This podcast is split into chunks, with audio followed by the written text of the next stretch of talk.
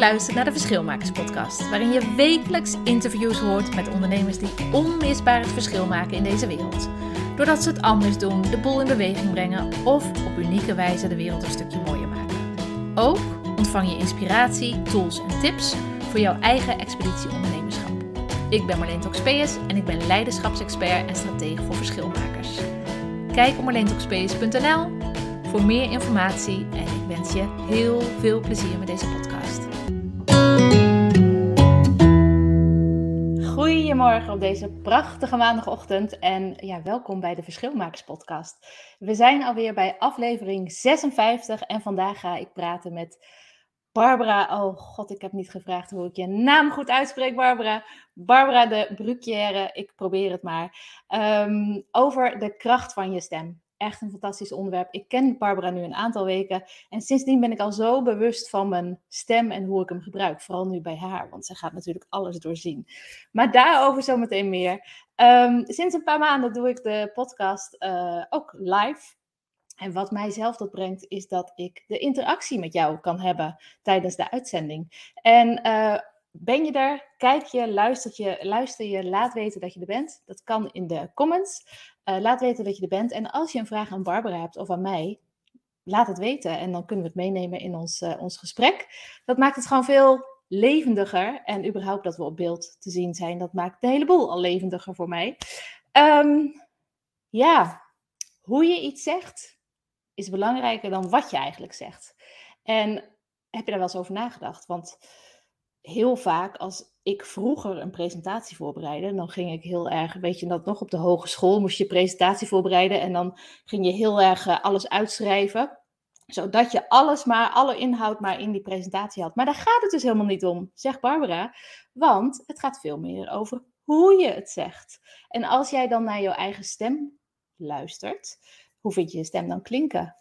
En wist je dat je echt ontzettend veel aan je stem kunt aflezen, ontdekken en zelfs kunt veranderen? Nou, we gaan het er allemaal over hebben. Ik ga Barbara erbij halen, um, want ze is gewoon al in de studio. Hey Barbara. Hey. Hallo, goedemorgen. Hallo, de bruikeren. De bruikeren. Oh, wat, wat, een fijne uit, wat een fijne uitspraak. Wat heerlijk. Ja, ik heb Talkspace. Heel veel mensen noemen mij Toxopeus of Toxopens of Toxopauze. Dus maak er van alles van. Maar dat, zal, zal bij jou ook wel eens gebeuren, of niet? Ja, klopt inderdaad. Nou, Barbara de Bruikere. En ik maak er altijd een geintje van. Ik zeg, ja, het is met UYCK, de chique tak, enzovoort, weet je wel. En dan, oh, haha, nou ja, sorry hoor. Dus ik, nee, geeft hem niet. maar ze vergeet het niet meer waarschijnlijk. Nee. dat is die van de chique tak, denken ze dan.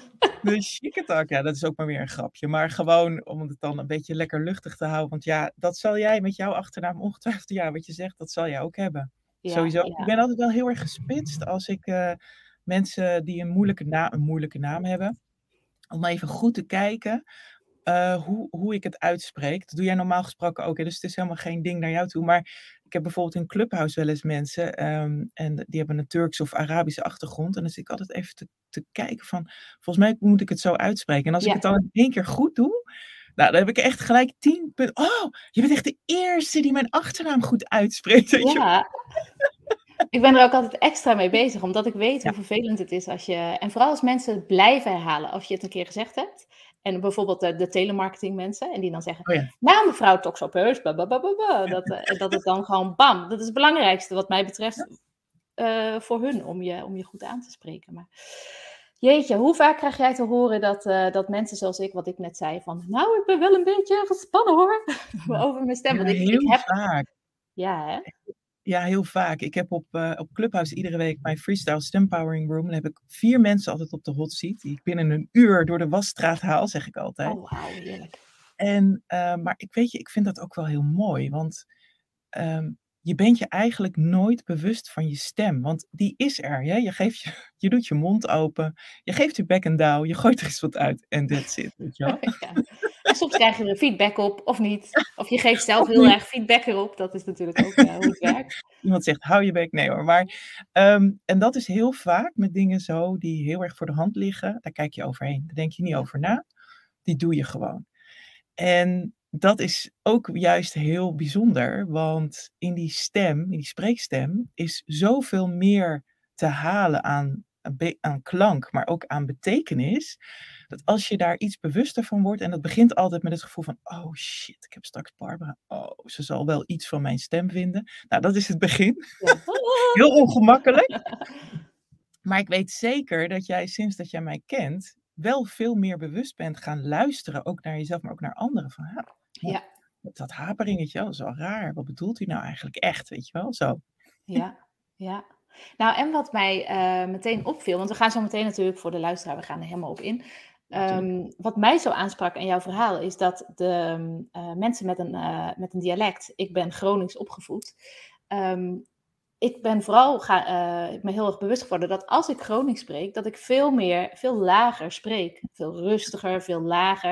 En dat als ik in het Nederlands, en vooral als ik een podcast bijvoorbeeld een keer spannend vind, dat ik dan een beetje zo, beetje, een beetje hoger in stem. Dus het is leuk om daar bewust van te worden. En dat je, dat je er dan ook een beetje, nou ja, mee kunt spelen op die manier. Maar uh, dat je gewoon bewust ervan bent. Dat, en dat je ook iets in handen hebt of denkt te hebben, dat je er iets aan kunt veranderen. Dat, uh, want hoe zit dat? Hoe zit, hoe zit dat met die stem, uh, Barbara? Wat, uh... Ja, ik vind het heel mooi. Ik, laten we gewoon even bij de horens vatten, want jij hebt het over dialect. En dialect is enorm belangrijk in hoe je nu klinkt. Ja. Um, de vraag is namelijk, waarom klink je nu zoals je nu klinkt? En dat is een vraag die je jezelf eigenlijk nooit stelt.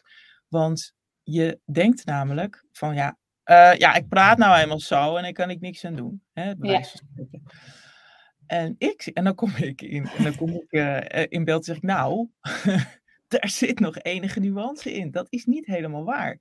En er zijn mensen die daar een beetje geïrriteerd van raken, want die precies van, ja, uh, ik wil niet ineens anders gaan klinken. Ja. Um, maar als ik het breder trek, als ik het, uh, zeg maar het omveld schets, dan kan je je stem zien als een onderdeel van je hele gedrag.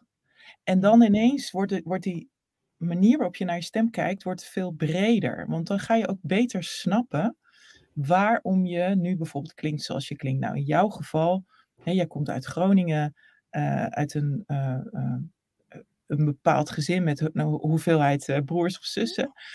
Um, waarschijnlijk, dat vul ik nu even in, maar wat vaak gebeurt met mensen die uit de, uit de provincie komen, of uit Suriname of Marokko of Turkije, die krijgen van hun ouders mee, bewust of onbewust, zorg ervoor, hoe dan ook, en zeker als je uit Limburg komt, heb je daar last van, praat netjes Nederlands, want anders kom je niet aan de bak.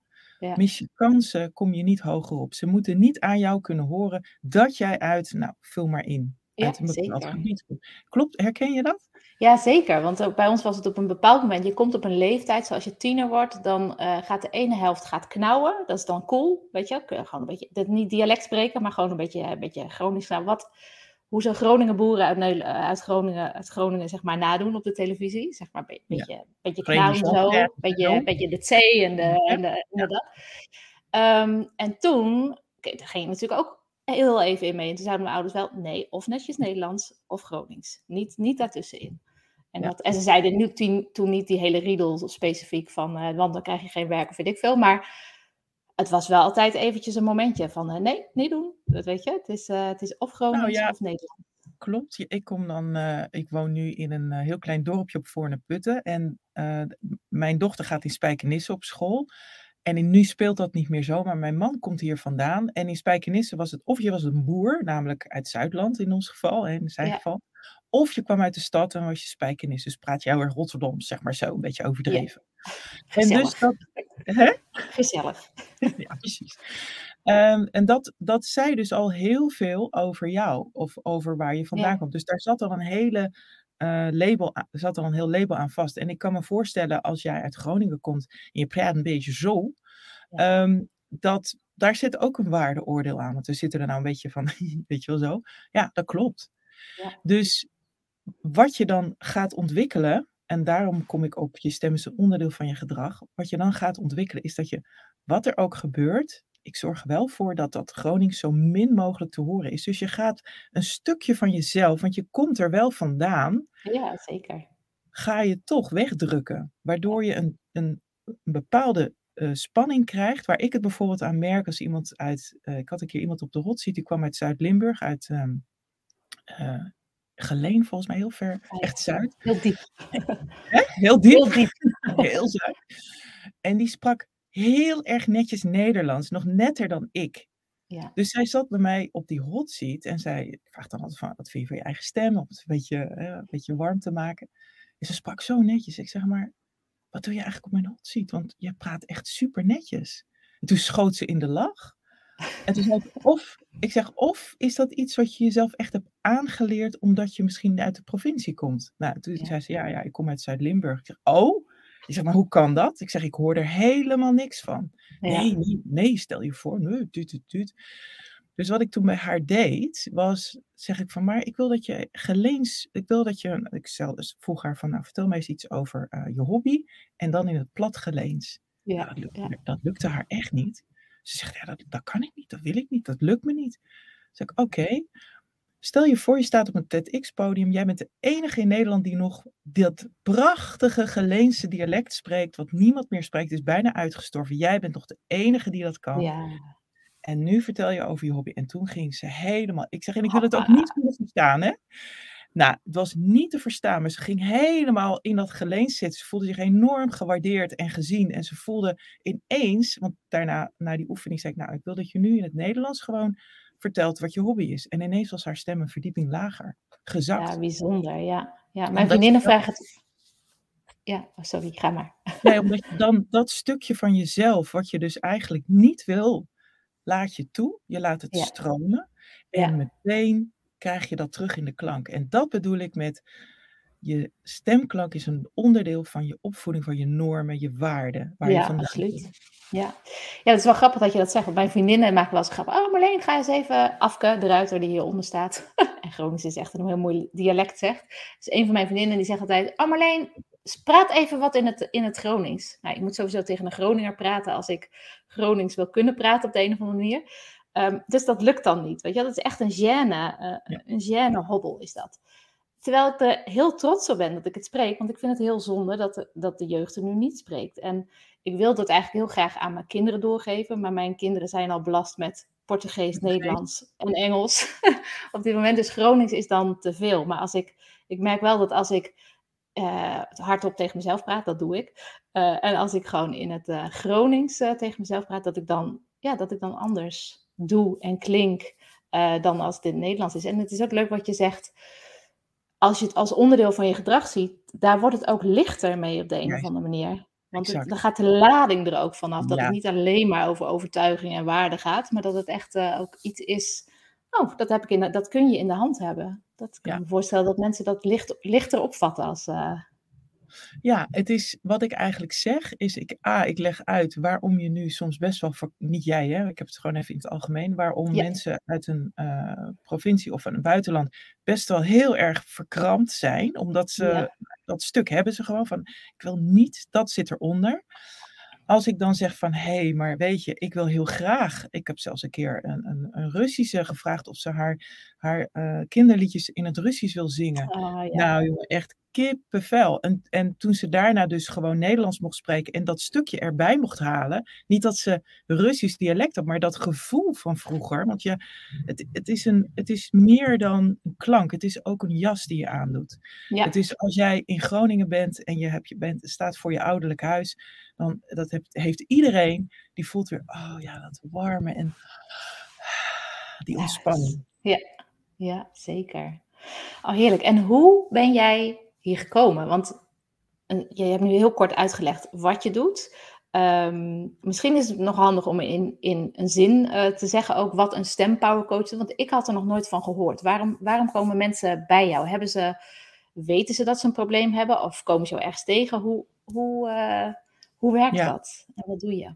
Ja, het woord stempowercoach hebben we, hebben we. Mijn man is tekstschrijver. Wij doen, uh, hij doet heel veel van mijn teksten. Maar hij, hij kwam op een gegeven moment van Jij empowert mensen via de stem, via de klank. Ja. Stempoweren dus. Toen dacht ik van wauw. En dat woord bestond niet, hè? Dus we hebben. We nee, hebben... want ik had eerst ook stemcoach van mij. Oh nee, dacht ik, oh, stempowercoach. Ja, nee, dat, jij, dat, je, dat klopt. Dat jij, want dat woord bestaat, bestond niet. Het is nu, nu heb ik het zeg maar een soort van geclaimd. Um, nou, je moet je voorstellen, ik kom uit de mediawereld. Ik ben toen ik jong was, heel lang geleden, Uh, ik ben nu 50, ik was toen begin 20. Heb ik een tijdje uh, bij de Stadsomroep Utrecht gezeten als presentator van een middagprogramma. En in die tijd, um, Gerard Ekdom heeft daar ook gezeten. Fred, nou gewoon zeg maar de namen die nu heel groot zijn, die zaten daar toen ook. Dat waren mijn collega's. Ja. En daar heb ik eigenlijk de liefde voor nou, ik had al heel veel liefde voor de stem, maar door dat radio maken kwam ik erachter dat ik dat echt heel erg leuk vond. Um, goed, ik was daar verder niet getalenteerd genoeg voor op dat moment om in door te breken. Dus ik moest gewoon gaan werken. Ook helemaal prima. Maar toen ongeveer meer dan tien jaar geleden um, kwam eigenlijk de gelegenheid dat ik iemand vroeg mij om een filmpje in te spreken voor een klant van hem. En die wist dat ik die ra dat radioverleden had. Die had gezegd, oh, wil je dat een keer doen? Dus, oh ja, is goed, ga ik doen. Dus ik met zo'n Zoom, zo'n apparaatje op de slaapkamer, dat alles gedempt is, inspreken. En ik stond zo in te spreken. Ik denk, verrek, is dit werk? Weet je wel? Ik dacht, ja, natuurlijk is dit werk. ik dacht, wauw, dit is gaaf. En toen ben ik gaan kijken van, oké, waar kan je dat dan leren? Nou, er is niet echt een school voor. Dan moet je gewoon uh, bij uh, voice-over zelf gaan vragen hoe doe jij het en heb af en toe een cursus gedaan. Dus toen heb ik me daar heel erg in verdiept en uh, ook een eigen studio gebouwd, voice-over geworden. En dat is nu meer dan tien jaar geleden. En als je altijd met geluid bezig bent, dat, dat geldt voor alles. Als je veel met tv bezig bent, krijg je oog voor details. Als je veel met geluid bezig bent, krijg je een heel scherp gehoor. En ik begon steeds meer te merken, naarmate ik meer en meer met de stem bezig was, ik ging me er ook echt in verdiepen inhoudelijk, dat ik heel veel kon opmaken uit intonatie, uit klank.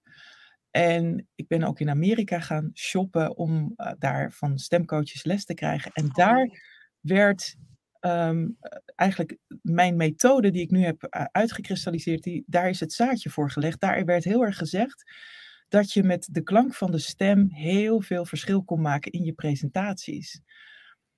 Het gaat er dus niet om wat je zegt, het gaat erom hoe je het zegt. Het gaat er vooral om welk gevoel geef jij mensen, welk gevoel breng jij over aan mensen als jij iets vertelt. Ja. Want, nou ja, dat is in de marketing natuurlijk ook een wet. Je moet niet informeren, je moet emotioneren. Ja. En met de stem kan je dus als allerbeste, en er is ook heel veel onderzoek naar gedaan, waar wordt nou het meeste emotie uit opgepikt?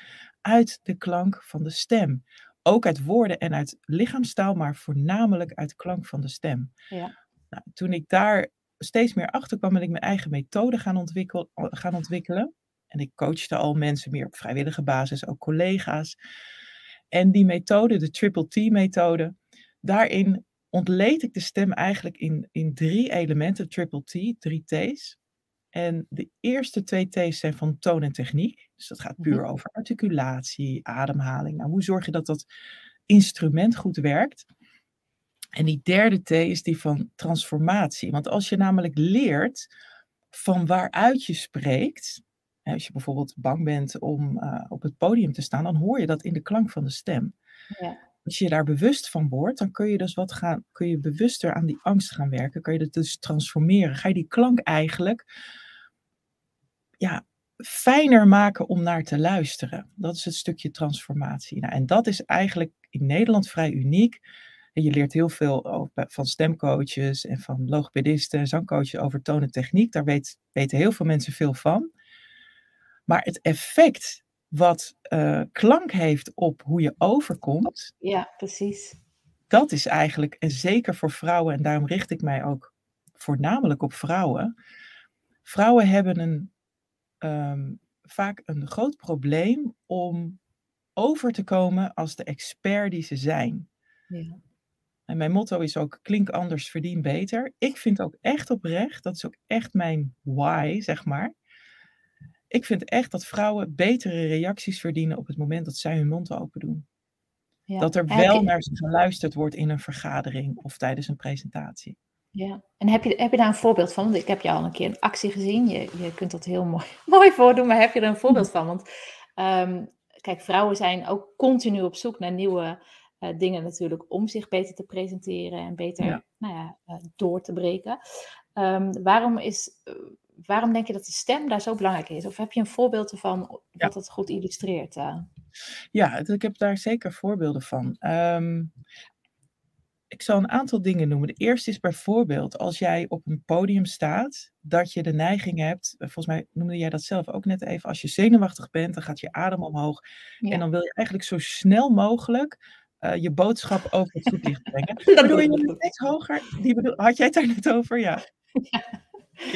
Ja. die herken ik heel goed. Van, vooral de eerste keer dat je moet presenteren voor op, uh, tijdens je studie, dat je dan echt denkt van, oh, zo snel mogelijk. En dan, wat heb ik ook alweer gezegd? Een soort zwarte vlek. Een soort zwarte vlek effect had dat. exact, exact. En wat er dan gebeurt, en dat is denk ik wel fijn ook gewoon om te snappen wat er nou eigenlijk met je gebeurt. Want het is eigenlijk een bijna blackout waar je het over hebt. En echt een, bijna, bijna doodervaring zou ik willen zeggen. Spannend! Het is echt zo verschrikkelijk. Wat er dan gebeurt is dat je op dat podium staat en het enige wat jij denkt op dat moment, wat men denkt op dat moment is, ik wil zo snel mogelijk alles vertellen wat ik weet, want anders vergeet ik het. Dus je gaat heel erg in je hoofd zitten. Dan zit je te lachen van, oh ja. Nee, ik herken hem. Ik, eh, ik heb hem.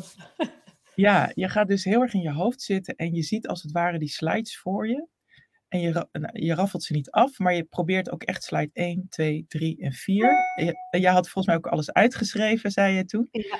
En wat er dan gebeurt, is dat je in een soort kramp komt, waardoor je klank heel erg uh, omhoog gaat. En uh, je gaat ook uh, misschien heel erg zo met veel e spreken, steeds sneller en hoger.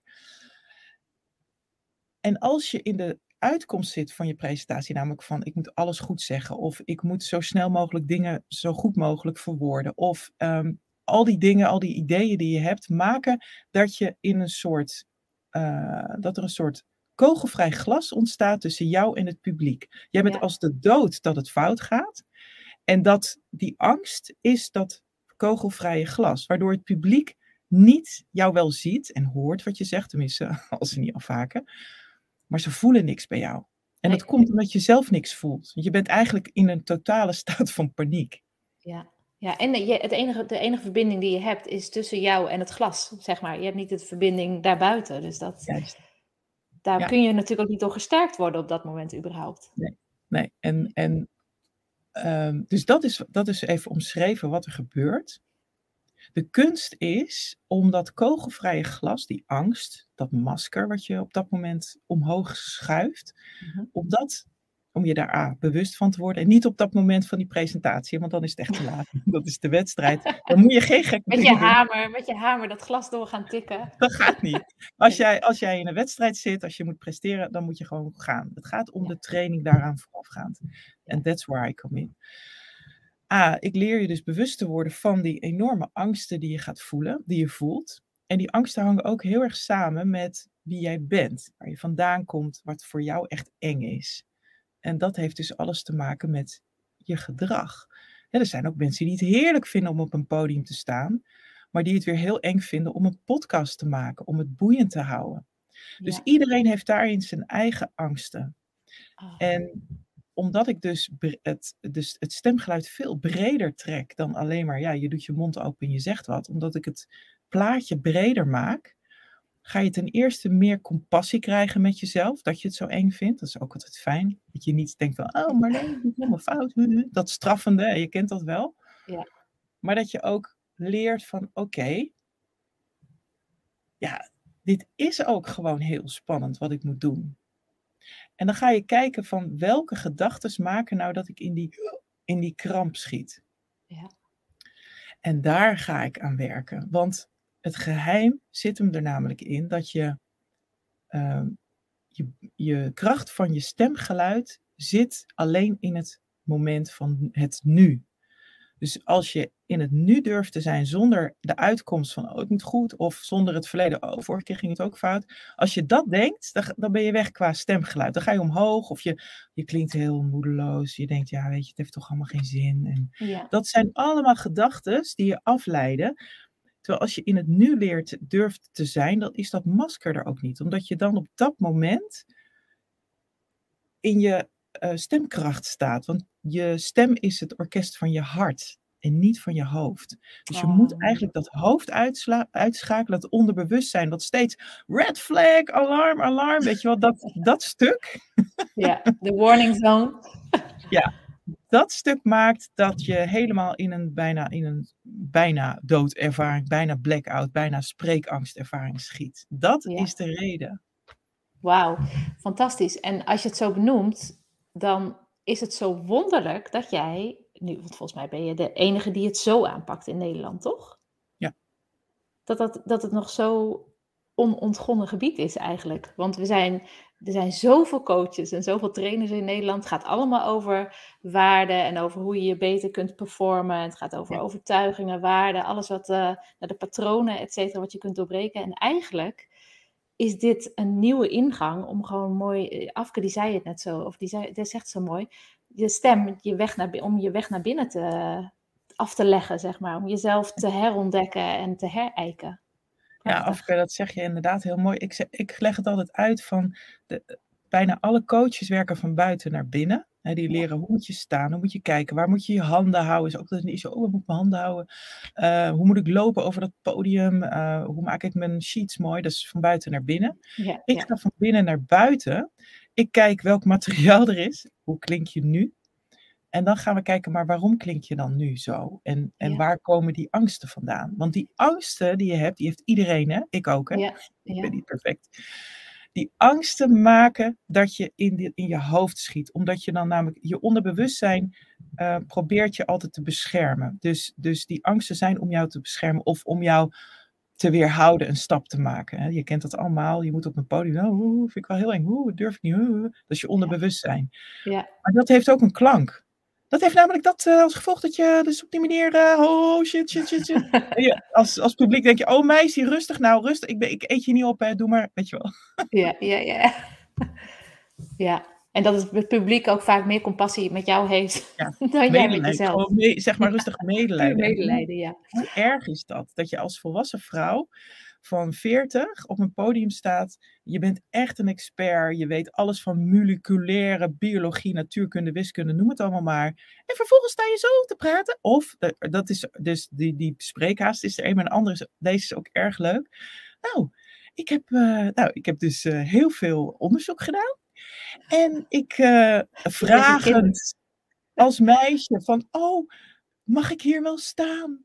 Wie ben ja. ik om? Want oh, ik zie iemand die nog meer weet dan ik. En uh, al die gedachten, die klinken dus uh, zo. Ja. Dat is eigenlijk wat je zegt van ja, ik sta hier wel, maar ja. ik, mijn hoogleraar zei dat ik, dat ik dit mocht doen, maar ja, ik weet eigenlijk niet of ik het wel waard ben. Nou, dat ja. klinkt dus zo, dus ook niet te harde. Een andere toon is, ik laat het gewoon, ik ben voice-over, dat is altijd leuk. Ik kan het gelijk ja, ga, ga los. ga los. Een andere is, nou, ik weet nu heel goed dat ik uh, als vrouw dus niet moet klinken als uh, meisje. Dus ik klink gewoon als een halve vent. Ja. Dat is hem ook niet. Dat vind ik niet leuk. En dan denk ik van, jeetje, je ziet er prachtig uit. Je bent een mooie vrouw. En, en dan klink je zo. Lekker thuis in de mannenwereld. Ik, ik herken hem hoor. Ik heb... Daar kan ik niet mee relate. Kijk, het probleem is dat vrouwen um, het middenveld niet kennen. En het middenveld is het, het stuk dat je dus niet helemaal zo praat. En ook niet de hele dag zo. Maar dat je af en toe zo praat, maar ook af en toe zo. Dat je een balans hebt tussen je, ja, gewoon in je, in je, in je spreekstem. Uh, ja. En ik zeg, klink anders verdien beter. Als jij meer daar durft te staan als die expert, die gewoon op dat moment degene is die het meeste weet van die hele fucking zaal die daar zit. Ik ga gewoon vertellen wat ik weet, ongeacht de reactie, ongeacht of er iemand misschien in die zaal zit die meer weet. Dat doet er niet toe. Nee. Ik sta hier. En dat ik sta hier um, is dat je het moment ook pakt, dat je ook zegt, dit is van mij. Ik ga nu een half uur iets aan jullie vertellen en het is boeiend wat ik te zeggen heb. Je luistert maar. En zo niet ook goed. Ja, ja, ja, ja, ja. Ja, goeie. Ik, uh, de, jouw telefoon krijgt volgens mij berichtjes binnen. Ik weet niet of je... Ja, op, uh, ik had mijn mail even uit moeten zetten, Marleen. Sorry. ja, ik durfde mijn mail niet uit te zetten, want dan dacht ik, dan mis ik berichtjes. Ja, jou. snap ik, snap ik. En ik herken het ook zo goed en ik vind het zo mooi. Um, ik weet niet of je Abby Wemberg kent, maar die heeft een prachtig boekje geschreven. Dat is uh, Wolf, Wolfpack. En dat gaat over um, de nieuwe manier waarop wij vrouwen het podium kunnen pakken en ons podium kunnen creëren, ons pad kunnen creëren. En de tweede ja. is ook dat als, uh, wat natuurlijk heel vaak zo is, als vrouwen een uitnodiging krijgen om ergens te spreken als expert, dan zijn we heel dankbaar. Weet je wel? Dan zijn we vooral heel dankbaar en alleen maar dankbaar. Maar wat zij zegt is zo mooi. Ja, wees dankbaar, leuk. Dat is, dat is uh, eh, 2.0, zeg maar. Maar 3.0 is, wees dankbaar en pak je, eis je podium dan ook op. Wat je krijgt, want je krijgt het. En pak dan ook gewoon het podium wat je, wat je, wat je uh, uh, voorgeschreven hebt. Ja, en gecreëerd hebt. En wees daar trots op. Dus dat, dat sluit hier uh, heel mooi bij aan. Ja. Prachtig, prachtig. En wat zijn nou de, de drie... Want dat stemgedrag is, dat is al een hele mooie, vind ik. Um, wat zijn nou... Drie, maar ik zeg drie, dat maakt helemaal niet uit. Wat zijn nou misverstanden over over de stem. En ik wil ook ondertussen even oproepen aan de mensen, want de, de reacties stromen nu een beetje binnen. Ik zal ze er zo meteen bij zetten. Um, Barbara is er nu. Als je een vraag hebt, um, stel hem, want ze is er nu en uh, ze is uh, helemaal tot onze beschikking. Dus pak daarin ook je eigen podium. Ja. Stel Barbara de vragen die jij uh, wilt stellen. Maar wat zijn, wat zijn nou misverstanden over je stem, naast dat het gewoon gedrag is, wat het heel licht ja. maakt? Nou, het grootste misverstand is dat je denkt dat je dus niks aan je stemgeluid kan doen. En ik wil alle vrouwen vooral um, aanmoedigen om dat niet te geloven. Want er valt veel meer. Um, kijk, met je stem boeien je mensen of niet. En wat ik eigenlijk leer is dat je met iedereen kan praten. Weet je, dat is het probleem niet. Alleen ik probeer je stemgeluid naar de next level te brengen. Naar de next level die je ook verdient. Kijk, als je op een gegeven moment, en iedereen die ouder wordt, die gaat ook qua vrouw in een hogere positie, vindt uh, meestal. Je, je klank moet daarin meegroeien. Je kan niet als 40-jarige nog steeds klinken als een meisje van 16 wat heel erg dankbaar is op het podium te staan. Nee, zeg ik dan. Nee. Je bent 40 jaar, jij hebt keihard gewerkt. Wat je, dat je nu op dit podium staat, dat heb je gewoon verdiend. Pak dat podium, vertel wat je te zeggen hebt en wees ook niet zo afhankelijk van de goedkeuring van anderen. En dat is voor vrouwen ongelooflijk moeilijk. Dus A is mijn eerste punt is dus, je, um, je klank is dus niet een vaststaand gegeven, daar kan je wat aan doen. Een heel groot stemprobleem uh, is, en uh, ik heb ook een podcast, de stempodcast. Dat gaat hier dus ook over. En daarin, en daarin interview ik echt BN'ers, dus uh, mensen die veel op radio, veel op televisie zijn. Die weten dit dus ook niet, hè? Die weten dus ook niet. Fantastisch vind ik dat. Margreet Spijker, die is nu afgelopen woensdag uh, stond hij live. Margreet Spijker kwam er dus achter dat zij tijdens interview. Uh, Margreet Spijker, even vertellen wie dat is. Uh, RTL Nieuws heeft ze heel lang gedaan, ze doet nu WNL. Ze is journaliste die al meer dan twintig jaar in het vak zit. En die dacht dus altijd dat ze alleen maar op de woorden moest letten van iemand die tegen haar sprak. Dus dan checkte ze in haar hoofd. Oké, hij zegt, ah, klopt dat? Weet je, op die manier. Check, check, ja. check. En toen kwamen we dus op klank, hoeveel dat zegt over wat iemand echt bedoelt. Want iedereen, kan goed, iedereen die, die goed kan praten, die komt altijd overal mee weg. Omdat er puur gekeken wordt naar de feiten.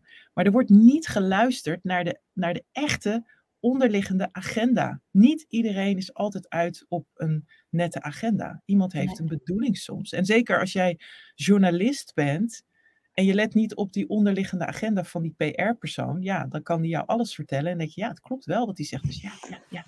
Dus Margreet echt oh, dus ik kan eigenlijk, ik kan veel meer diepte in mijn interviews aanbrengen als ik ook op intonatie let. Ik zeg, ja, maar dat is essentieel.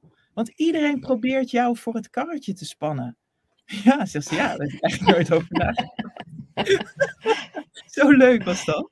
Oh, wat leuk. Um, ja. uh, dus, uh, uh, oh ja, wat ik zeggen wou over eh, het grootste stemprobleem is angst. En daar vertelt Dennis Cox, die komt komende woensdag live, die is KNO-arts van Gerard Ekdom, Jeroen van Inkel, ah, Op de Nijs. Echt, echt een, de Rolls Royce onder de KNO-artsen, zei uh, Gerard Ekdom in het interview met mij. En hij, ik vroeg aan hem van, uh, Dennis, wat is nou eigenlijk het grootste probleem in jouw spreekkamer? En ik denk, nou, heesheid, schorheid, weet je wel, dat soort dingetjes. hij zegt, angst. Ook? Ik zeg, oh? Uh, hij zei, ja, angst al die mensen, DJ's vooral, die, ja, die zijn natuurlijk urenlang op de radio. Die zijn als de dood dat ze iets aan hun stem horen en niet weten hoe ze daarmee om moeten gaan. Ja. En dus het is continu ook spanning overal. Het is spanning, ja. Maar dat geldt ook voor mensen die iets moeten doen op die moeten performen. Een angst die je tegenhoudt om een podcast te maken. Angst die je tegenhoudt om, het, om op het podium te gaan staan, omdat je bang bent dat je ineens zo gaat praten. Ja, want je weet, je, je hebt geen grip. Je weet niet um, welke tools je kan gebruiken om die angst een beetje binnen de perken te houden. Ja, ja. Dat vond ik heel interessant. En de derde is, wacht even, ik zat even te denken. Um, weet je waar ook heel veel angst op zit? Pauzes nemen in je, in je, je Oh ja, die herken ik zeker. Pauzes nemen, vrouwen, echt waar. Pauzes nemen is het allerengste wat er is. Want wat je dan namelijk doet, en zeker op een podium, je neemt ruimte in. En dat is eng. Wat, wat, vinden ze dan van mij? Dan zien ze mij. Misschien vinden ze mij wel, vul maar in. Pauzes, als, je, als je alleen al pauzes durft te nemen, niet aan het eind van je zin als je geen adem meer hebt. Of aan het eind van je presentatie. Ja, precies. Zo, weet je Pauzes genomen. Barbara zei ja, gelukt. Nee, het gaat er niet om dat je ehm, je woorden, net zoveel woorden spreekt als dat je, uh, of hoe noem je dat? Dat je net zo lang uh, woorden spreekt tot je geen adem meer hebt. Sorry voor die belletjes trouwens. Um, het gaat er dus niet om dat je zoveel mogelijk woorden propt in één ademteug. Nee. Het gaat erom dat je regelmatig ademt, ook tijdens een zin. Ja. Want wat je dan namelijk gaat doen, is dat je het het tempo gaat, het monotone tempo, wat de meeste mensen hebben als ze spreken, ga je doorbreken. En hersenen zijn altijd gericht op verandering. En als jij altijd op deze manier praat, dan denkt de, toe, de luisteraar, oh, dat gaat die kant op, dan gaat het naar de. Maar als je dat ineens doorbreekt, zit iedereen, wat gaat hier gebeuren? Ja, dan ga je dynamiek creëren in je verhaal. Dat is gewoon een verteltechniek. En het is gelijk de allermoeilijkste verteltechniek. Terwijl het heel simpel lijkt. Dat is altijd leuk.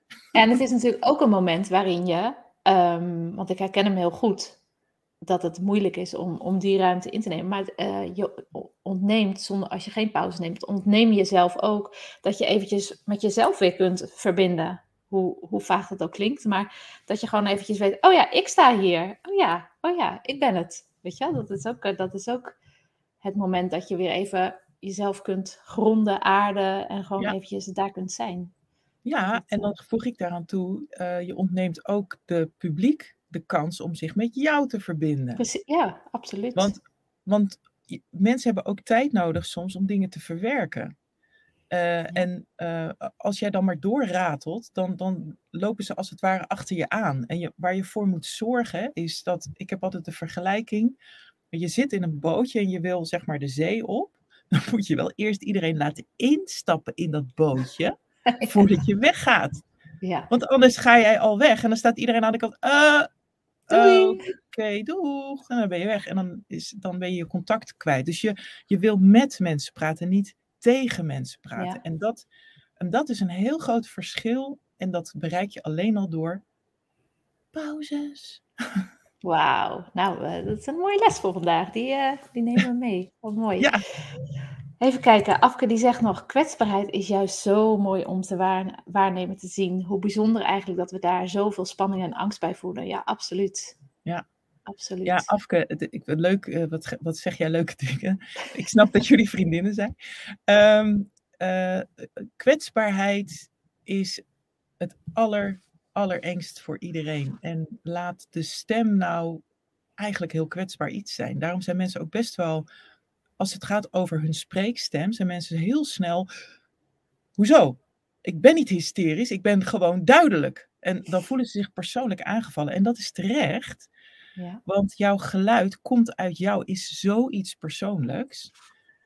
En eigenlijk zeg ik van um, die kwetsbaarheid, dingetjes laten zien van wie jij bent, is zo belangrijk in het contact maken met mensen. Maar dat is tegelijkertijd dus ook heel erg eng. Ja, ja zeker. En, en um, een andere vraag. Mijn, um, mijn zwager is uh, uh, ja, verstandelijk beperkt. Die heeft uh, hersenvliesontsteking gehad vroeger en die um, kan niet praten. Zijn hersenen kunnen wel geluiden um, nou, ontvangen, maar hij kan er geen woorden van maken en hij kan niet praten. Hij doet altijd. Ja, maar het is ja, afasie, maar het is net iets. Het is een heel bijzonder, uh, het is heel gek iets is het. Maar, maar niet uit. In ieder geval, hij kan niet praten, maar hij doet wel stemoefeningen ook om zich te kunnen uiten voor zichzelf. Eerst moest ik daar heel gaan wennen, want je komt in een huis waar het is. Dat is, dat is bijzonder, dat is even wennen. Ehm, maar hoe is dat voor mensen die niet kunnen praten? Want als hij bijvoorbeeld gebarentaal met ons doet, ehm, dan gebruikt hij daar geen geluiden bij. Hoe is dat voor, voor zo iemand om zich niet te kunnen uiten met stem, zeg maar? Want hij doet het nu heel erg kwetsbaar alleen in zijn, in zijn eigen kamertje. Nou, met schaamte bijna. Nu gelukkig bij mij niet meer, want hij voelt zich heel erg vrij. Maar hoe is dat voor mensen die zich niet goed kunnen uiten? Wat, wat gebeurt er dan? Of wat, wat kun je. Ja, ik ben. Uh, er zijn een aantal dingen die ik daarover kan zeggen. Ik ben natuurlijk geen medicus, maar het eerste is als het, een, als het aangeboren is, dan speelt schaamte een minder grote rol, omdat men niet beter weet. Dan ze klinken zoals ze klinken. Als het iets is wat later is gekomen, dan speelt schaamte vaak wel een rol, ook omdat je weet hoe het was en hoe het nu is. En dan die, ja, die enorme gat, dat gat ertussen maakt, heel, maakt gewoon heel veel los. Maar het is, als je dus weet hoe je je normaal had uitgedrukt en dat wordt je ontnomen, dan moet je echt door een enorm groot proces heen. En, en dat is, ja, dat is echt, uh, daar, bijvoorbeeld de, de KNO-arts die woensdag live komt, die is daarin gespecialiseerd. Hè? Die uh, mensen met afasie of met, uh, met bepaalde spraakaandoeningen helpt hij. En dat is inderdaad psychologisch ook een heel traject waar je dan, waar je dan in terecht komt. Ja. En dat is zeker niet mijn, mijn, mijn specialiteit. Ik, het is meer een soort filosofie dat ik dan denk, ja, als je weet hoe het was en het is nu zo anders en je voelt, ik denk dat je enorm opgesloten voelt in je lijf, omdat je het wel zou willen, maar het niet kan. Ja. Het moet enorm moeilijk zijn. Ja, ja dat, dat herken ik wel inderdaad. Hij was wel een, een baby toen hij het kreeg, dus hij, bewust, onbewust, ik weet niet of je dat meekrijgt, maar ja, alsof je opgesloten zit in je eigen, in je eigen lichaam. Dat, dat, uh, dat idee krijg ik altijd bij. Dat het, uh, ik wil hem zo graag erbij helpen, maar het, kan natuurlijk niet. Hij wordt begeleid hoor, maar ik wil graag uh, het beste in ons contact en vooral het beste voor hem natuurlijk. Ja. Wat, um, even kijken. Ik ben van, dit is iets persoonlijks, hè? dan raak je van je pad af. Um, welke drie situaties in, jou, in jouw leven waren doorslaggevend voor waar je nu staat. Dus met wat je doet, waar je staat, waar je bent. Vorige week was je op een heel gaaf summit, daar mocht je spreken. Wat waren de drie meest doorslaggevende situaties in jouw leven? Ehm, nou, voor mij is dat geweest toen ik uh, in mijn jonge jaren bij de radio ging. Omdat ik daar ontdekte, uh, mijn stem ook ontdekte en uh, merkte dat ik dat heel erg leuk vond. Dus dat was eh, heel mooi. Um, en een, een, eigenlijk het allergrootste, de allergrootste verandering in, in ons leven van ons gezin is dat uh, ik meer dan tien jaar geleden, ik heb, ik heb twee kinderen, onze dochter Guusje die is 15 en onze zoon uh, Siep die is 13. En die bleek um, na een jaar met allemaal onderzoeken, die bleek verstandelijk beperkt en autistisch te zijn. Dat zie je dus niet aan hem. En er zijn trouwens heel veel kinderen die, die verstandelijk beperkt zijn, daar zie je niks aan. Dat is ook echt een mindfuck zou ik bijna willen zeggen. Omdat heel veel mensen associëren verstandelijk beperkt met down. Maar dat is maar een heel klein onderdeel van die enorme nou ja, eh, scala aan uh, kinderen. wist ik allemaal niet, hè? Want ik ben. ik kwam ook in die wereld terecht. Um, en dat heeft, heeft zo'n enorme impact gehad op ons gezin. Um, in ook, ja. Je komt in een wereld waar je nooit over hebt nagedacht. En je moet wel. Ja. Uh, uh, je, je, je komt in de wereld dat je kind wordt opgehaald met een busje. En dat het naar speciaal onderwijs gaat. Dat je met andere ouders in contact komt die ook zulke kinderen he hebben. Het is een hele andere wereld. Het is een hele zware wereld. Omdat alles wat je voor je kind wil doen, wat extra is of wat afwijkt van die norm die al heel smal is, dat is, vraagt gewoon ook heel veel van je als ouder. Ja. Uh, dus het is, een hele, het is een hele zware opgave om, een, om zo'n zwaar gehandicapt kind in huis te hebben. Aan de andere kant heeft het gezorgd dat ik ehm, mij volledig heb gestort op het voice-over werk. Want ik, ik werkte buitenshuis. Mijn man is tekstschrijver. Die heeft zijn eigen bedrijf ook uh, aan huis. Um, hij was hoofdkostwinner en we hadden dus een situatie waarin we helemaal niet wisten waar we aan toe waren, waar we naartoe gingen. En ik moest mijn baan opgeven omdat ik ja, daar helemaal uit moest gaan zoeken. Toen kwam dat, uh, die kans voorbij om een keer iets in te spreken. En toen kwamen mijn man en ik erachter van ja, als dit werk is, en dat is het, verdiep je je dan 100% in. Wordt heel goed. Dan bouwen we onze eigen studio. En dan ga je daar gewoon voor, omdat je dan ook thuis kan werken. En we uh, twee paar handen hebben voor onze zoon. Ja. Nou, en dat is eigenlijk, want ik zei wel radioverleen, maar dit is eigenlijk de major, de big, big bang voor ons geweest. Ja. Dit heeft zo ongelooflijk alles op zijn kop gezet. En het heeft me ook gemaakt tot wie ik nu ben. Ik, ik ben altijd heel gedreven. Ik ben altijd heel um, um, fearless, moedig. Uh, tenminste, ik ben niet snel bang, laat ik het zo zeggen. Maar als ouder van een kind met een zware handicap leer je ook echt om door te gaan op momenten dat andere mensen denken, nou weet je, laat maar. Je kan niet stoppen, want het gaat om je kind. Ja. En ja, dat, dat, is, um, dat heeft ons gezin ook echt heel ja, sterk gemaakt zoals het nu is. Ja, en wat mooi dat je dan ook juist het voice-overen wat zo dicht bij radio maken natuurlijk ja. uh, ligt, dat dat, dat, dat uh, daarbij aansloot. En dat het niet vanuit een schaarste kwam bijna. Nou, misschien het eerste zetje.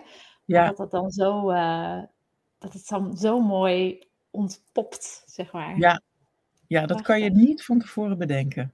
Nee, nee, ach. Prachtig, mooi, mooi, mooi verhaal. En wat, wat heeft je nog meer een zetje gegeven? Want je zei de radio, SIEP. Dus de hele situatie rondom ziek. Nou, en de, eh, de, COVID, eh, de COVID-tijd, en dat zal voor iedereen gelden, hè, dus ik ben daar niet uniek in.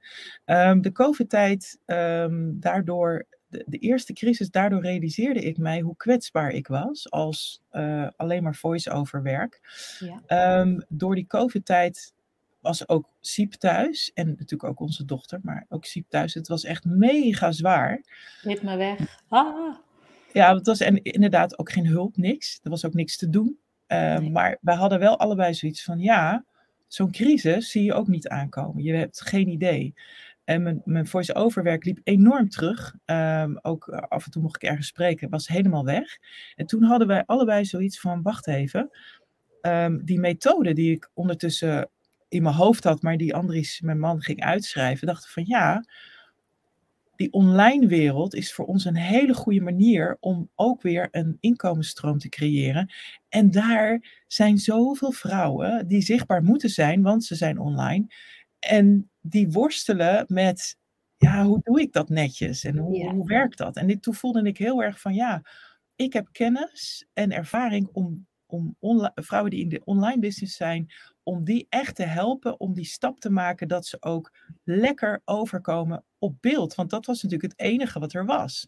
Ja. Dus, en, en ja, dus dat was voor mij ook wel een enorme, voor Andries ook, voor, voor ons allebei, een wake-up call van wacht even, we moeten ons inkomen verbreden om te voorkomen dat je maar van een paar dingen afhankelijk bent.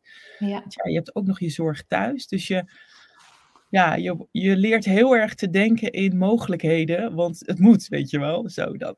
Ja, ja, ja, ja. En wat een mooie duo zijn jullie dan ook, dat jullie en kunnen samenwerken en partners in crime thuis zijn en, ja. uh, en partners in de, in, de, in de liefde en het leven. Prachtig. Ja, we hebben wel een hele duidelijke uh, scheidslijn van, um, en dat, dat, is echt wel heel belangrijk als je mensen zijn, oh lijkt me ook leuk met mijn man. het is heel moeilijk. Ik heb het, ik heb het uh, met mannen, ex-mannen of uh, ex-vriendjes samengewerkt. Niet, bij, voor mij werkt het niet. Dus het is nee, echt, dat, snap ik, dat snap ik ontzettend goed. Um, uh, ik ben de voorkant en Anders is de achterkant. En hij is de back-office. En hij schrijft wel, zeg maar, um, uh, de, de, masterclasses uit en de online um, cursussen ook hem, door hem uitgeschreven. Maar ik doe het, uh, het beeldgedeelte en hij kijkt daar ook niet naar terug. Hij zegt ook van, ik weet dat jij dat kan. Ik schrijf, het, ik schrijf de headlines op en jij zorgt ervoor dat het goed op beeld komt en juist is wow. ingesproken. En, eh, en dat stuk gaat hij niet zitten kijken. Want hij is uh, zo'n perfectionist. En die gaat dan zitten kijken van nee, maar hier zeg je dit en het moet zo zijn, weet je wel. Het is zijn dus daarin, dat is zeg maar het grijze gebied. Daar, daar kwamen we op een gegeven moment achter van oké, dit werkt niet. Want ik raakte helemaal gespannen. Ja. Hè, bij het idee dat als ik dan iets. Uh, mee ging kijken. Dat hij ging nakijken, echt helemaal benauwd van. Hij ook. Ja. En toen zeiden we: Oké, dat gaan we dus niet doen. Ik schrijf het. En jij zorgt ervoor dat het er goed op komt. En dan sturen we het naar de video-editor. En that's it, weet je wel. Ja, oh, geweldig. Leuk. Oh, fantastisch. Jeetje, je had het net al eventjes over jouw stempodcast. En ik heb ernaar geluisterd, uh, onder andere je aflevering met uh, Gerard Ekdom. Geweldig, uh, geweldig hoe je dat doet en fantastische podcast. Welk, ja, wat, wat betekent jouw podcast voor jou? En nou, steeds meer. Sorry, wat zei je als laatste? Ik zei, nee, ik zeg, wat betekent jouw podcast voor jou en je bedrijf natuurlijk? Want het is, ik, ik vind podcasten persoonlijk iets, het geeft me persoonlijk iets. En het is natuurlijk belangrijk voor mijn bedrijf. Dus hoe zit dat bij jou? Ja, nou, ik had je in het voorgesprek al verteld dat voor de COVID-crisis was ik al een podcast gestart, de Gehandicast. Ja. Um, um, omdat ik een soort urgency voelde, ook voor, ik heb zoveel vrouwen met een gehandicapt kind die volledig aan de grond zitten, burn-out zijn. Die man is er natuurlijk weer vandoor. Oh, dat gebeurt zo vaak.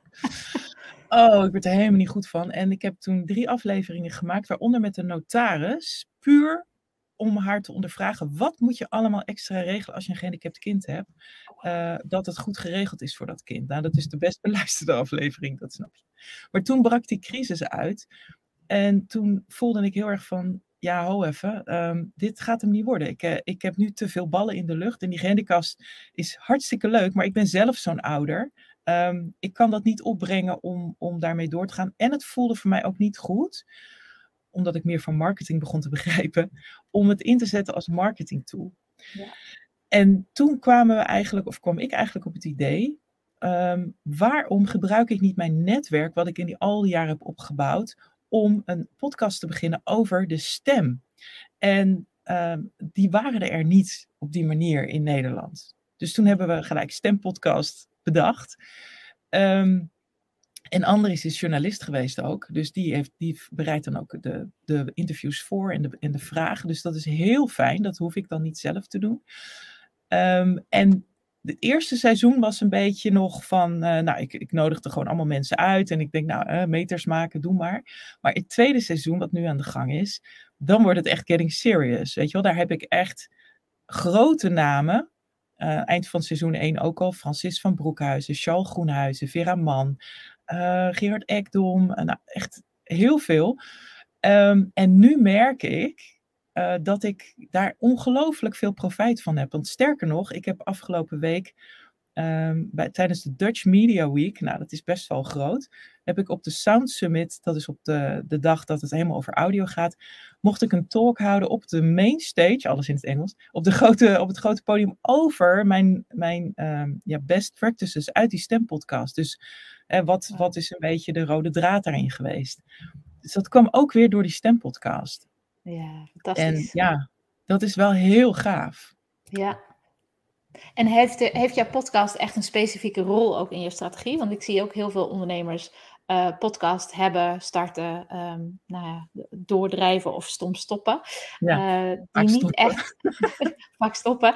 Uh, die niet echt een onderdeel is van hun strategie. Of die niet um, nou, een wezenlijk deel is van, van de strategie. Hoe, hoe werkt het bij jou, jouw podcast, in, in jouw strategie? Is het echt jouw binnenkomer? Of hoe, hoe werkt het bij jou? Ja, ik, ik ben geen marketeer van huis uit. Um, dus ik, ik snap heel goed wat je vraagt. Um, het is een strategie die zo gegroeid is. Ik wilde heel graag een podcast maken omdat ik stem ben. En eerst dacht ik, nou, logisch. Dat, dat, doe ik ook om mijn voice-over werk een slinger te geven, zeg maar. In die COVID-tijd ook.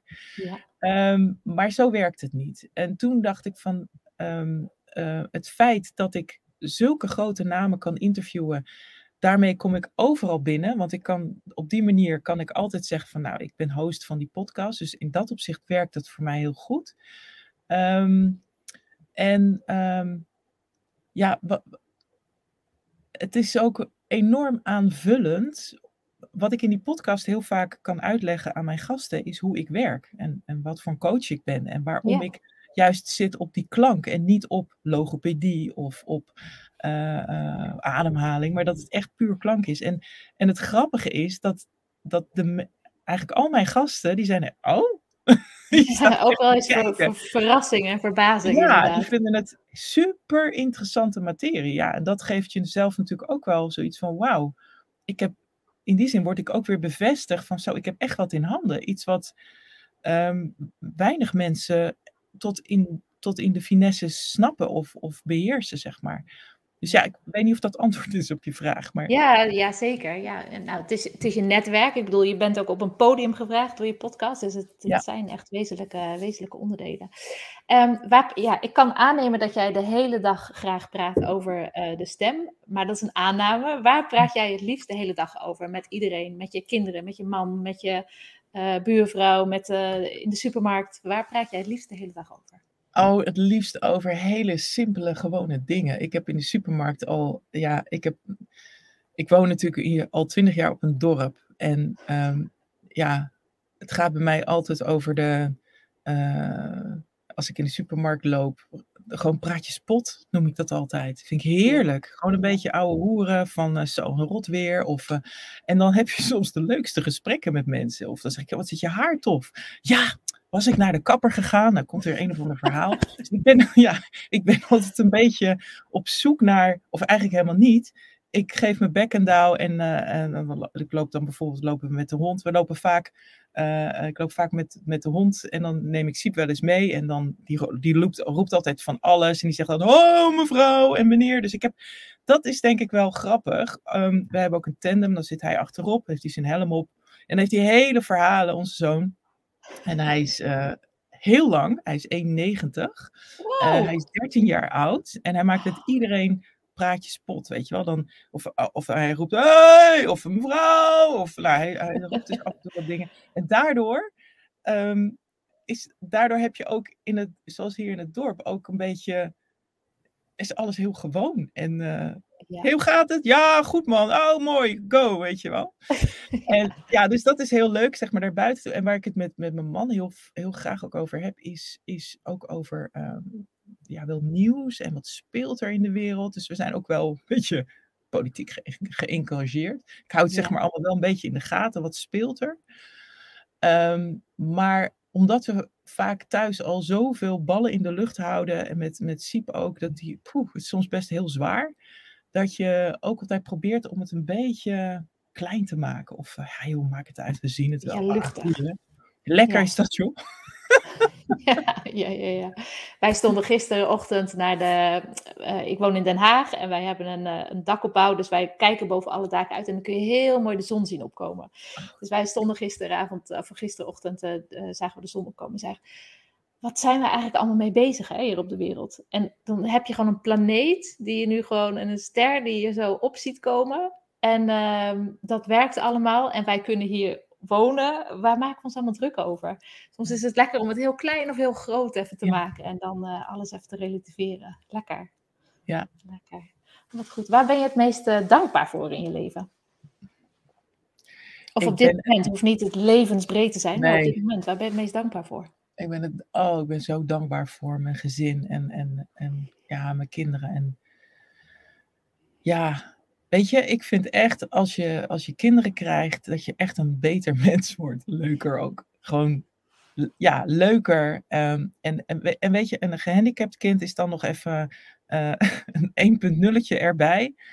Uh, door, door Siep zie je wel die is zo simpel. Hij weet ook niet, en dat is gelukkig maar, hij weet ook niet dat hij gehandicapt is. Dus hij is zeg maar qua niveau zo laag, dat hij niet naar zichzelf kan kijken in de derde persoon. Wat wij natuurlijk allemaal wel doen, dat je, oh, moet je me zien, oh, moet je kijken. Heeft hij niet.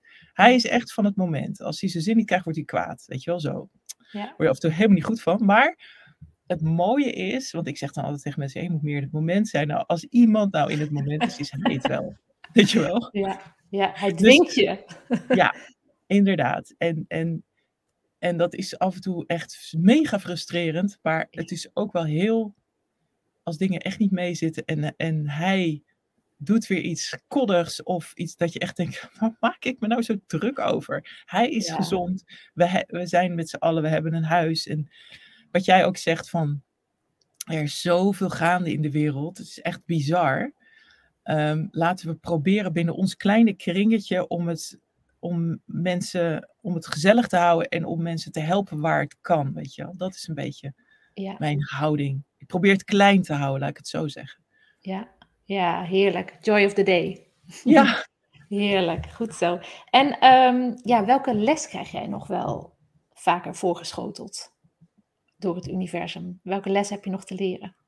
Nou, dat ik uh, um, soms ik denk wel eens dat ik een beetje ADHD-neiging uh, heb. Dat ik heel erg zoiets heb van, dit moet nu, weet je wel. En, en ik heb, Andries heeft dan zoiets van, uh, nou, doe maar even rustig. Ik uh, kan heel erg ergens totaal induiken en dat is een prima eigenschap.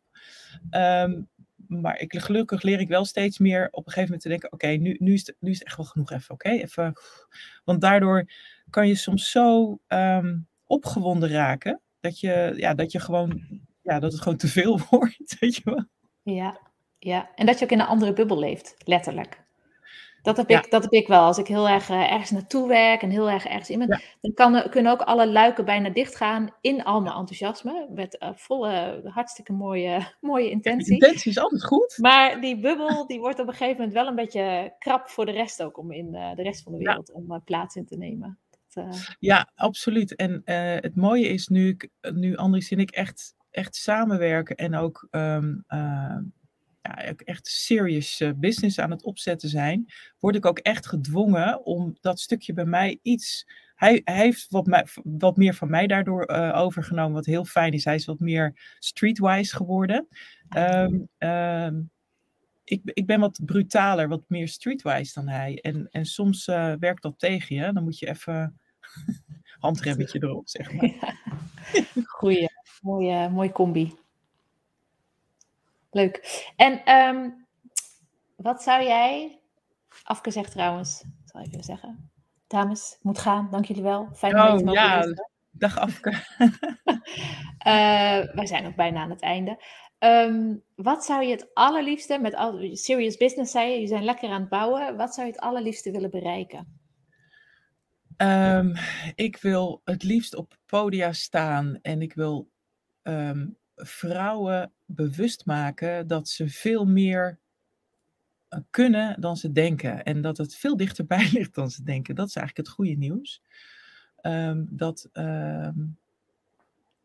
dat je veel meer gehoor krijgt, veel meer autoriteit krijgt als je beter snapt waarom je klinkt zoals je nu klinkt. En dat je ook snapt dat als iemand tegen jou zegt, of dat als verschillende mensen jou, tegen jou hetzelfde zeggen over hoe je overkomt, dan moet je dat ook echt wel serieus nemen. En probeer daar dan ook iets aan te doen, want het maakt zoveel verschil hoe je iets zegt. En als jij te pushend klinkt en te veel probeert om je zin door te drijven, dat je dat alles helemaal vastgaat, dan ben je iedereen kwijt. Dat is zonde. Ja. En uh, ja, stempoweren is voor mij ook echt empoweren van vrouwen door hun stemgeluid. En dan hoef je niet bij mij op de, op de sofa met allemaal huilende sessies, helemaal niet. Het gaat er mij om dat je je, als je je klank beter gaat, je eigen klank beter gaat voelen, kom je meer ook in je kracht te staan. En ga je vanzelf ook meer in je flow uh, met meer dynamiek spreken, waardoor je beter gehoord wordt. Ja. En dat is dan ook meer... Oh, sorry. Ik heb meteen een vraag van, zit het dan ook meer in het... Zit de verandering van de stem ook meer in het snappen dan in het werkelijk iets moeten doen. Want vaak is het dat je iets moet gaan doen of iets moet gaan veranderen. Maar ik heb het idee dat met de stem al met, met met het zeg maar uh, voelen en snappen waar het zit, dat, dat daar het verschil al zit, of niet? Ja, het is, um, ik vergelijk het wel eens met floorplay. En dat is een manier om gehandicapte kinderen aan het spelen te krijgen. Wat je dan doet, is je gaat naast het kind zitten en kijkt wat hij aan het doen is. Al is het met een wieltje draaien. En dan ga je meedraaien met een wieltje. En probeer je het van daaruit iets uit te bouwen. Ah. En dat is eigenlijk wat ik doe, is ik kijk hoe je klinkt. Ik luister. Ik hoor ook de belemmeringen in je, in je stemgeluid. Hè? Dus ik, ik hoorde aan de verandering in, in uh, klank, in de ademhaling, hoor ik waar jouw ehm, ja, waar leaks zeg maar zitten, waar, jou, waar jouw zakken liggen. En daar ga ik op werken, zonder met heel veel woorden. Maar ik ga met oefeningen als een soort pianostemmer draaien op punten waar het pijn doet, zonder dat je het doorhebt. En dan ga je ervaren op een gegeven moment dat je inderdaad bij een klank komt die veel meer ruimte heeft dan je in eerste instantie dacht. En als je dat gaat ervaren, dat is wat mensen op mijn hot seats heel erg ervaren op Clubhouse, dan denk je zo, wauw, dat gaat dus niet via het hoofd, maar dat gaat echt via ja, klank. Ja, ja. kan er niets anders van maken. Ja, prachtig prachtig. En, en als je dan zo naar dat verlangen, uh, verlangen toe gaat, hè, waar, waar schuurt het dan nu nog? Wat, wat, is, wat is nu nog de stap om te nemen of de volgende stap om te nemen? Ehm, nou, wij zijn, als je bij ons in de keuken zou kijken, zeg maar, van het bedrijf, dan zie je nog allemaal losse eindjes. Uh, dus die zijn we nu aan, het, aan, het, aan elkaar vast aan het maken. Um, het, het, is gewoon puur het feit dat we het online ondernemen aan zich is zo ongelooflijk groot en ingewikkeld. En vraagt zoveel ook van je persoonlijk, vind ik. Ehm, dat is, het is echt een proces. En uh, het, het, is een doel om, om op podia te staan. Het is een doel om vrouwen meer aware te maken van, ja, van, hun, van hun kracht. Maar ik heb ook wel geleerd, en ook dat, daarin speelt SIEP ook een hele grote rol. Je kunt een stip op de horizon zetten, maar die weg daar naartoe moet je ook echt de tijd voor nemen om af te leggen. En je moet je daarin niet door laten duwen van het moet nu, het moet ze. Je moet daarin ook een soort laid-back houding eh, krijgen dat je jezelf niet te veel onder druk zet. Ja. En, en dat is, misschien is dat wel mijn doel. Dat ik weet van, oh, het is bijna af, maar nog niet helemaal. En dat ik, die, dat ik daar niet te gefrustreerd over ben, maar dat ik ook compassie hebt van ja, maar ho even, kijk nou eens wat je allemaal hebt gedaan en hoe, je, hoe ver je al bent. Je bent soms te veel geneigd om alleen maar naar voren te kijken in plaats van wat je allemaal al gedaan hebt. Ja, en daar ook trots op te zijn en dat ook weer als, als bouwsteen uh, te gebruiken. Prachtig. Nou, ik kan me niet anders voorstellen dan dat luisteraars en kijkers meer over je willen weten. Waar kunnen ze jou vinden, Barbara? Um, ja, ze kunnen natuurlijk naar mijn website, maar ik neem aan dat je die eronder zet. Eh, ik ben iedere vrijdag te horen op Clubhouse van 10 tot 11 bij mijn Freestyle Stempowering Room. Als je op mijn Insta en mijn bio kijkt, dan kan je, kan je die ook vinden. Um, je kan een keer bij mij een, een, uh, um, een doorbraaksessie boeken. Dan ga ik zeg maar drie kwartier lang echt even puur op jouw stem zitten. Zitten niet hoor. au, au, au. en dan krijg je dan gewoon een gevoel van, oh wacht even, dat zijn punten waar ik voor mijn uh, stem wat aan zou kunnen doen. Ik krijg ook wat oefeningen. Dat is een kleine investering. Um, en mijn stempodcast natuurlijk. Die kan je ook luisteren. Die is hartstikke leuk man. Ja, en die gasten die jij iedere week er weer in hebt. Ongelooflijk. Ja. Ben ik nog iets vergeten te vragen? Want ik, uh, ik zat er helemaal in. We zijn alweer uh, dik een uur verder. Oh, ben ik nog iets vergeten? Ja. het gaat heel snel. Ik, kan nog uren met je doorkletsen. Leuk. ja, ik ehm, vind jou ook heel erg leuk, Marleen. Ik, oh. ik vind jou natuurlijk, ja, dat wil ik ook nog even zeggen. Gewoon ook, hallo mensen, Marleen is heel erg leuk. Ik kwam jou drie weken geleden natuurlijk tegen bij het prachtig goede event van Helen van Dijk. Ja. Ik had je al wel een beetje gevolgd, maar nu kwam ik je live, live in real life tegen. En uh, ja, ik vind jou gewoon ontzettend leuk en oké. En je, ja, je geeft mensen echt een heel um, uh, breed, warm, een soort, ja, een soort grote warme jas ben jij. Heel fijn. Heel, oh. ja. Ik, ik krijg bij jou echt het gevoel van, oké, bij jou ben ik veilig, kan ik mezelf zijn, kan ik me laten zien. En ja, dat is heel, ik vind dat heel fijn. Prima, super erg fijne eigenschap vind ik dat. Oh, wauw. Nou, dankjewel. Daar uh, maak je mijn uh, dag al heel mooi mee. Dankjewel. Ik uh, word er warm van. Dankjewel. en een beetje uit het lood geslagen. Um, dankjewel, Barbara, dat je je tijd hebt geïnvesteerd en je energie. En de voorbereiding was al heel erg leuk. En ik blijf jou natuurlijk ook volgen. Um, ja. Voor de mensen thuis, als je kijkt en luistert, um, ja, wil je meer over Barbara weten? Haar naam, hoe je het juist schrijft, staat hieronder geschreven. Dus dat, dat is goed. Ik zal de. Het maakt niet uit hoe je het uitspreekt als je het maar goed spelt. ja, precies. Ik zal het uh, in de omschrijving er ook bij zetten. Ik wens je een hele mooie dag, hele mooie week. En uh, volgende week ben ik er weer met een hele mooie gast om half tien op maandagochtend. En uh, voor nu wens ik jou ook een heerlijke week, Barbara. Ja, Jij ook. En de, en de kijkers en luisteraars ook. Een hele goede week. En uh, nou, tot uh, online, hè? Ja, tot online. tot, tot kijk.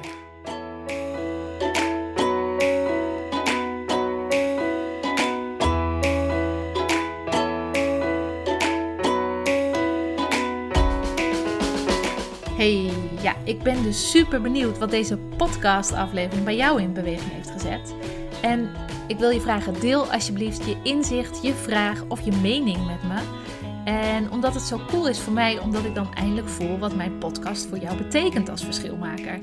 En anderzijds natuurlijk om ook uh, het gevoel te krijgen waar ik, waarmee ik jou verder kan helpen in een volgende aflevering.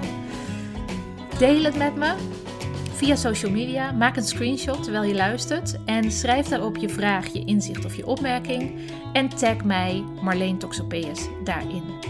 Of mail me via marleen.ondernemerstraining.nl.